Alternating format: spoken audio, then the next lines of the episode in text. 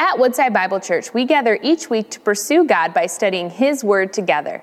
Today, we invite you to look deeper into 1 Peter, tuning into our current series, Unshakable Steadfast Hope in an Unpredictable World. Join us as we allow God's Word to shape us and renew our hope with the brilliant truth of the gospel. Hey, Woodside family, Pastor Chris here. I am pretty fired up about today. I hope you're having a great day. In just a few moments, we're going to look to God's Word to uh, get our hearts encouraged and to remind us of the hope we have in Jesus. But before we do that, I have the privilege of introducing you to one of our newest executive team members.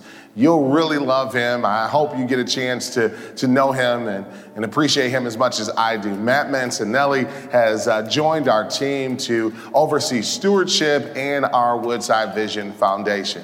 So I want to just take a moment for you to get a chance to meet a new friend, Matt. Thanks, Pastor Chris, and hey, everybody. Very good to be here and meet you. I'm really excited to be at Woodside. I've just been here actually for a few weeks, visiting a few campuses. Already love it here. I'm uh, excited about what God's doing and excited to be part of this family.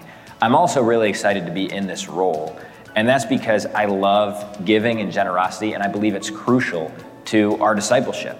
So I believe that generosity isn't about what God wants from you, but what He wants for you. And uh, that's because he created us to be givers. He created us with the DNA of Jesus, who is obviously the most generous giver. And we get to walk in that and do what we are created to do when we give. So I'm not here for what God wants from you to shake some money out of you or because he needs your money. He owns the cattle on a thousand hills, he owns the world and everything in it. He doesn't need your money. But what he wants is, like he promises in 1 Timothy 6, that when we give, we're storing up treasure in heaven that we will experience later when we go there. And we're experiencing the life that is truly life right now.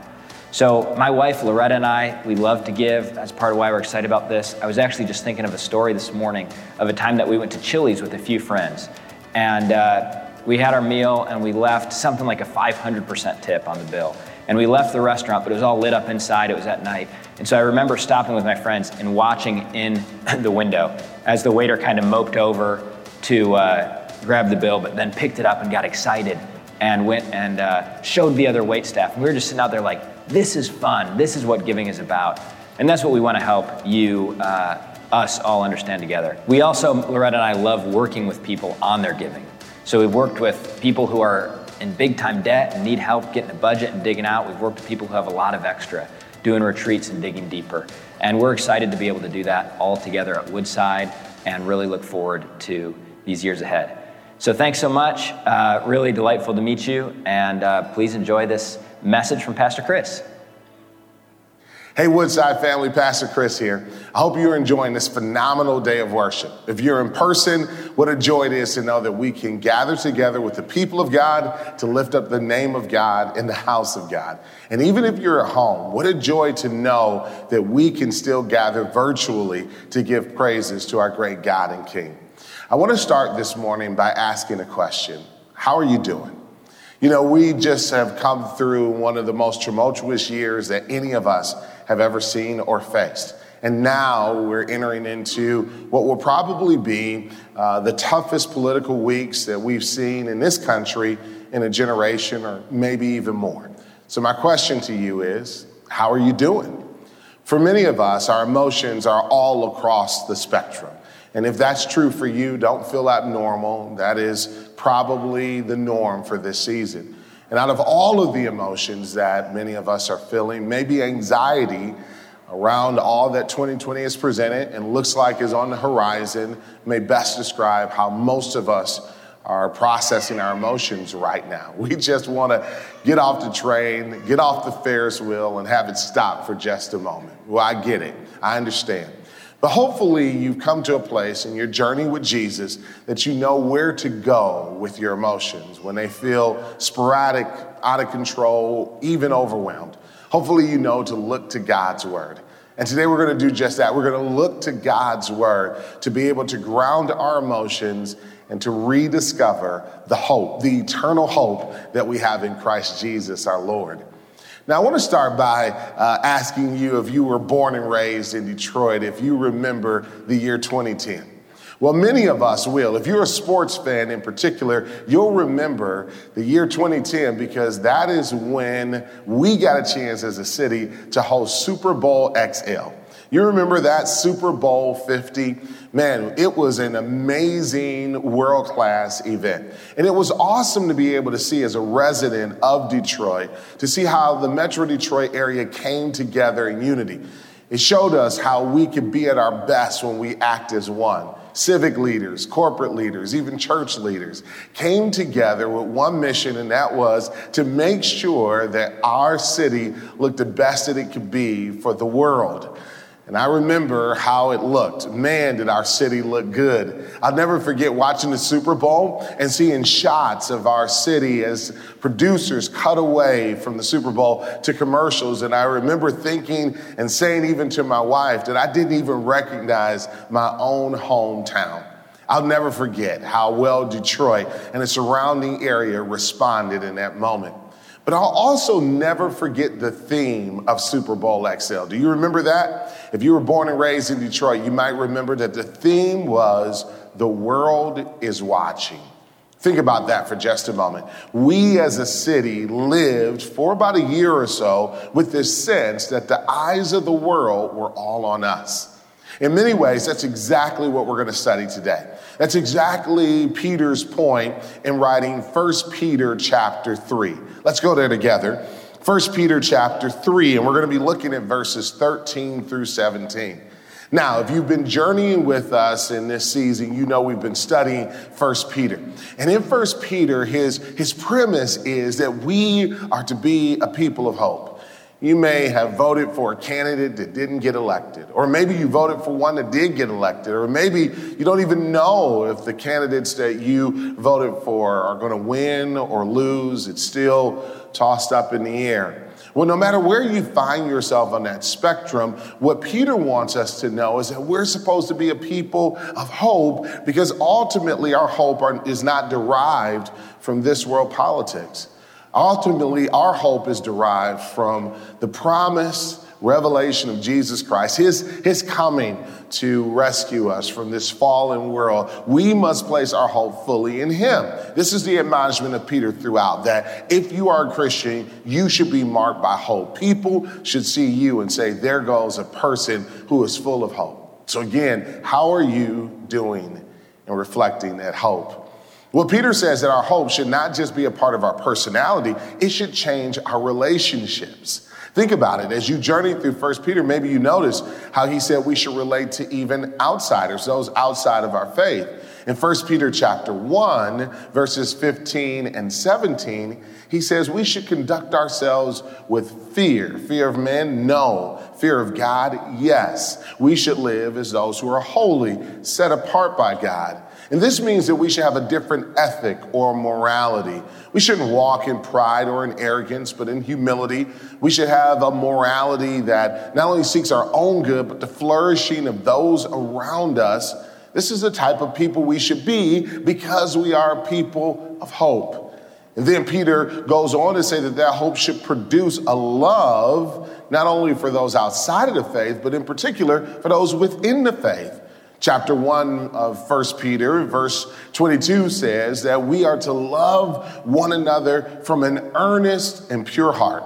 We are to love one another deeply, earnestly from a pure heart. Imagine if we were known for that. Imagine if the church was known as a place that you could come to receive the type of love that you could find nowhere else in the world. Not a shallow love, not a love that turns on you just because we have a disagreement over some earthly things, but a love that says, I'm committed to you no matter what.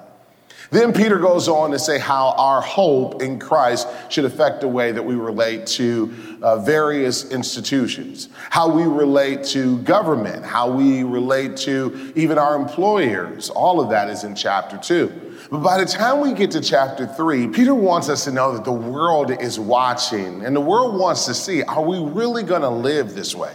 Are we going to live as a people of hope? With a hope that transforms our relationships and how we relate to the institutions around us? Or is our hope simply a veneer for living a shallow life, not loving a life full of pride and arrogance. He wants us to live as if the world is watching. And I don't know about you, but when I know all eyes are on me, it causes me to live and do better. All of us know what it's like to have a messy house and then to get a call from a friend that says, I'm around the corner, I'm on my way. Even if your house is messy, you're going to take everything and throw it into that closet. Try to clean up a space or an area because you know that their eyes are going to see you. When all eyes are on you, it changes the way that we live. But Peter also wants uh, those early followers of Christ to know that everybody who's watching you won't be a fan of the fact that you've made a decision to be a faithful follower of Christ. We need to know that. We need to know that we live in a culture just like they did of people who will be hostile often towards our decision to be Christ followers, to live out the ethics of the teachings of Jesus. So, how do we respond when our faith and our hope in Christ uh, collides with the hostility of a culture that is antichrist or pagan or against or hostile towards our faith. Well, we're going to pick that up today. And what Peter wants us to see in this particular paragraph, what he wanted his original audience to see, is that we should have no fear. Why? Because our hope should remove fear of suffering. He gives us three reasons why this is true. Let's look at uh, verses 13 and 14. For the first reason, and here's the first reason Peter gives on why we should not fear it's because no one can stop our blessing. Look at verses 13 and 14 with me. And it says, Now who is there to harm you if you are zealous for what is good? But even if you should suffer for righteousness' sake, you will be blessed. Have no fear of them, nor be troubled. Peter starts out this particular paragraph with a hypothetical question, and within that hypothetical question, there's a conditional clause. Here's a hypothetical question Who is there to harm you? Now, you could list a whole litany of people and organizations and entities that could have harmed this scattered people, this people who were scattered abroad without voice or place or power or position. But Peter's getting at something deeper. And he puts this conditional clause in the question what is the conditional clause? If you are zealous for what is good. Here, Peter is challenging the believer's hearts. And he's asking us, are we eager to do what God has called us to do? Are we eager to live as a people of hope? To live as a people whose hearts are fully sold out to God? Are we eager to live as a people who have committed ourselves to loving God and loving people because of the hope we have in our hearts because of Christ? Well, if we are eager or zealous for what is good, then we should have no fear. Why should we have no fear? Peter says, because we are blessed. Even if we suffer, we are blessed. Now, what does that mean? What Peter is saying is that sometimes suffering does come along with the Christian life. He doesn't mince words, he doesn't minimize that. Peter wants us to know that suffering is a part of the Christian life. He's not mincing words. He's not giving some pie in the sky theology. My friends, when you live for Christ, we should expect that in this world we're going to suffer because of our commitments, because of our convictions to follow Him. But we should have no fear. Why? Because we are still blessed. I'll mention that word blessed in just a moment. We'll come back to that. But consider suffering for a moment. Now, for them, suffering may have included losing your life for your faith. You know, recently I did a radio interview with uh, a good friend, Todd Nettleton, who works for the Voice of the Martyrs. Maybe you've heard of that organization. Well, they've recently re released their book, Jesus Freaks, and it's a, a book that records martyrs from the early first century even till now. Many have been called upon to lay down their life for their faith in Christ. Now, for many of us, that probably won't be the cost that we'll have to pay. It doesn't mean, though, that we won't face persecution. We'll face social rejection. We'll even face maybe even being mocked and ridiculed, maybe even being robbed of our earthly possessions. It's hard to know all that we'll face here, but what we do know is that our culture is growing more and more hostile towards our faith in Jesus Christ. But while they are able to mock us and ridicule us and maybe even keep us out of certain social circles or rob us of our material things, they cannot stop us from being blessed. So let's go back to this word blessed. What does it mean? Well, the Greek for this word blessed is the same word that Jesus used in the Beatitudes over and over again. Now, it does not mean to feel delighted. That's not the type of blessed that he's talking about. It means to be highly privileged. Peter is saying that no matter what opposition we face, no matter what the world throws our way, no matter what persecution we face, we'll never lose our privilege. Now, where does our privilege come from as believers? It comes from being a part of the family of God. Beloved, we are sons and daughters of God. We have been positioned in the family in a way that we could never lose our access to God as our Father if we have put our faith in Jesus Christ. Our privilege of being a child of God is something that this world didn't give and this world can't take away. So, what does it mean if they mock us or ridicule us or push us to the social margins? That's okay because we still are highly privileged because we are sons and daughters of God. You know, I grew up with two pretty incredible parents, James and Pat. You know, my parents weren't perfect, but they loved me and they loved my siblings as well. And one of the things that they used to drive home constantly when I was younger is no matter what disappointment I faced in the world, no matter how much my heart was broken by the world, I would always be their son. Nothing would ever change that. Now, you have no idea how much security and comfort that brought me to know that I would always have their love, their support. They would always have my back. And even to this moment, I know that my mom and dad have my back. If nobody else loves me, I know that they do. Maybe you have parents like that. And even if you don't, you definitely have a God who's committed to you like that. Now I'm a parent of my own, and, and I get a chance to say to my children that no matter what rejection you experience in the world, no matter what disappointment you encounter in the world, nothing will change the fact that I'm your dad and you're my child. You will always hold the privileged position of being a Brooks kid and all the benefits that come along with that. Well, in many ways, this is exactly what Peter wants us to remember that we will always hold the privileged position of being sons and daughters of God. So, no matter what happens in this world, don't be dismayed, friends. Don't let fear cause you to lose faith or lose heart. Don't fear the suffering we'll experience in this world. Keep your eyes on Jesus and know that nothing this world throws at you will change your position in Him. There's a second reason why Peter wants us to know that our hope should remove our fear, and that is because no opposition can stop our mission. No opposition can stop our mission. Look at what Peter encourages in verse 15. Instead of being troubled, instead of having fear, he says, but in your hearts honor Christ. The Lord is holy, always being prepared to make a defense to anyone who asks you for a reason for the hope that is in you. Yet do it with gentleness and respect, having a good conscience, so that when you are slandered, those who revile your good behavior in Christ may be put to shame. Here again, Peter doesn't water down what it means to live in a fallen world. He tells us that we're going to face persecution and opposition. We're going to face disappointment and rejection. But his advice to us is that the best response to that type of persecution is good behavior that comes from a heart that is honoring Christ. Notice what he says to us. He says, Honor Christ. How? By setting him apart by making him holy in our hearts. Now, we have encountered this word holy throughout all of Peter's letter. And over and over again, we've tried to drive home this definition of what it means to be holy. It means to be set apart from others, to be set apart for a special work in a special place. Well, what place does Christ occupy in your heart?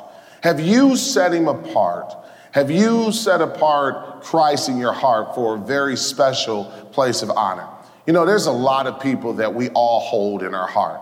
Maybe it's friends you hold in your heart. Maybe it's family you hold in your heart. Maybe, hopefully, it's brothers and sisters in Christ that you hold in your heart. And, and that's appropriate, that's good. But yet, we're called to hold a special place for Christ in our hearts. This, this doesn't mean that we just simply uh, set him aside for Sundays. It means that there is a special place of honor and reverence. Think about it for just a moment. Some of you may uh, have some valuable things that you keep in your house, and you have a safe in your house for those valuable things, or a place that only you know about, uh, a place that is special to you for special things. Some who are older may even remember lock boxes that used to be at banks, where if there was something that you held that was very important to you, stock certificates or jewelry or heirlooms, you may even put it in a lock box because that's where you kept special things. Well, in the same way, what uh, Peter is encouraging us is to have in our hearts a special place for Christ in which only He rules and reigns. He is the only one that should have the key to the lockbox of our heart. But when we do this, when we set apart Christ as holy in our hearts, when we honor him, Peter again presupposes that there will be those who will question our faith. Notice what he says here in verse 15. He says, always being prepared to give a defense to anyone who asks for a reason for the hope that is in you. Yet do it with gentleness and respect. He presupposes that you and I need to always be ready because our faith will always be questioned. We're in a season right now, friends, where the Christian faith is going to be challenged. It's going to be challenged increasingly so as we get closer to the return of Christ. And what Peter is admonishing us is that we should be prepared for the challenges that come to our faith. He says we should give a defense. Notice, notice Peter's view of the opposition that comes, the questioning of our faith. He doesn't see it uh, with eyes of lament, but he sees it with eyes of opportunity. For Peter, opposition is only opportunity for us to live out our mission. Now, what is our mission? It is to be his witnesses. You'll remember in Acts 1 and 8, Jesus says to his followers, And you shall be my witnesses in Jerusalem, in Judea, Samaria, and to the ends of the earth. Well, now Peter is using another legal term. This word defense in the Greek is apologia or apologia. It, it means to give a defense or to argue a case. In this sense, we are arguing our case for Christ. Why should we follow Christ?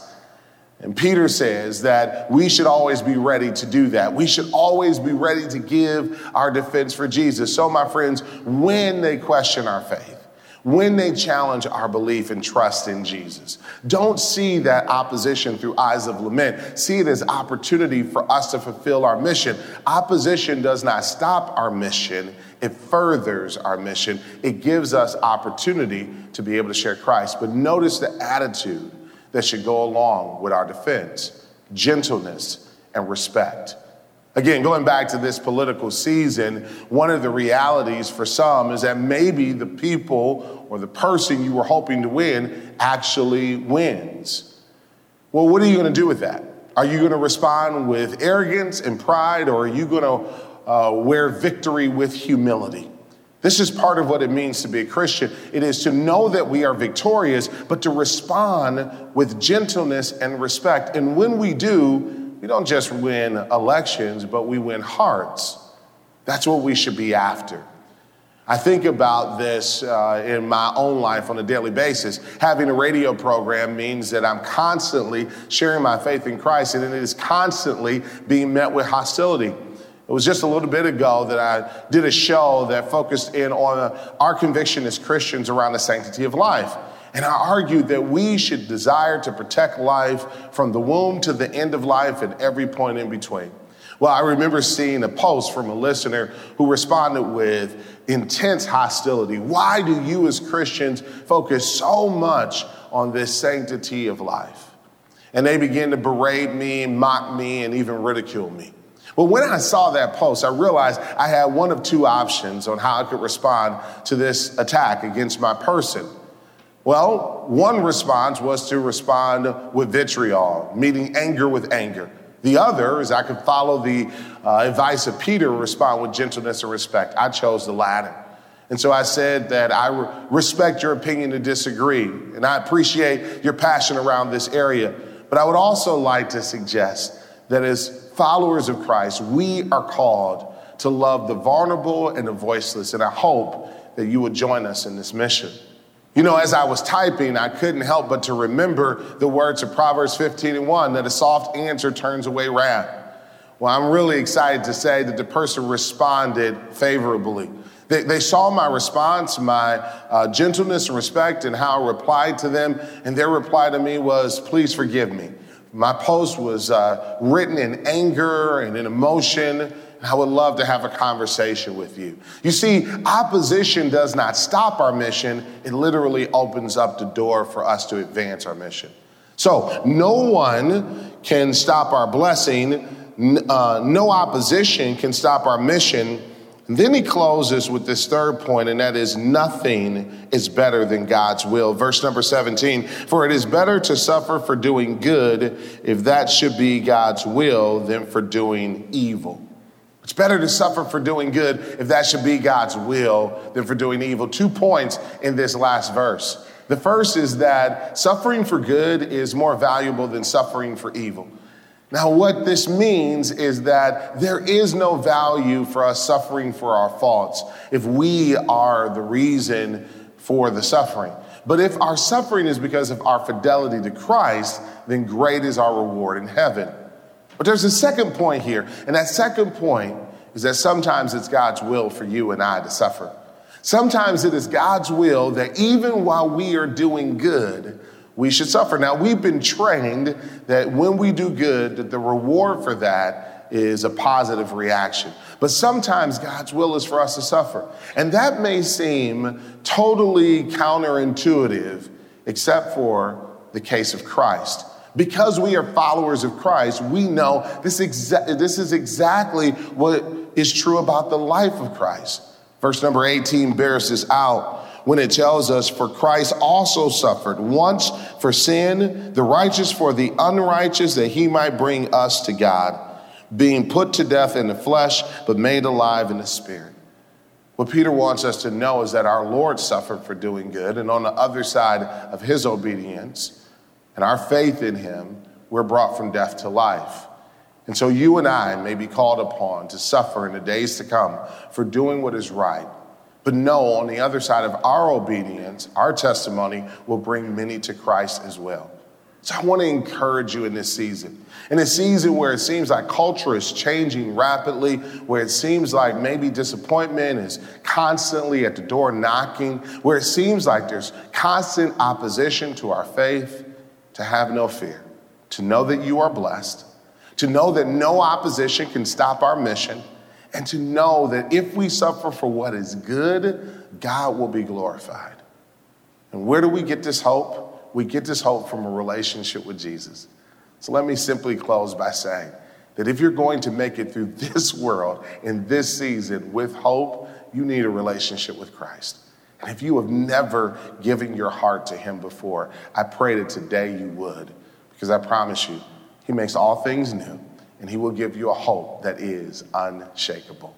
Be encouraged, my friends. Know that Christ is with us. He loves you, and that if you live for him, he will use your life for his glory and for the good of many. God bless, and I hope you have a great day as we continue on in this awesome time together.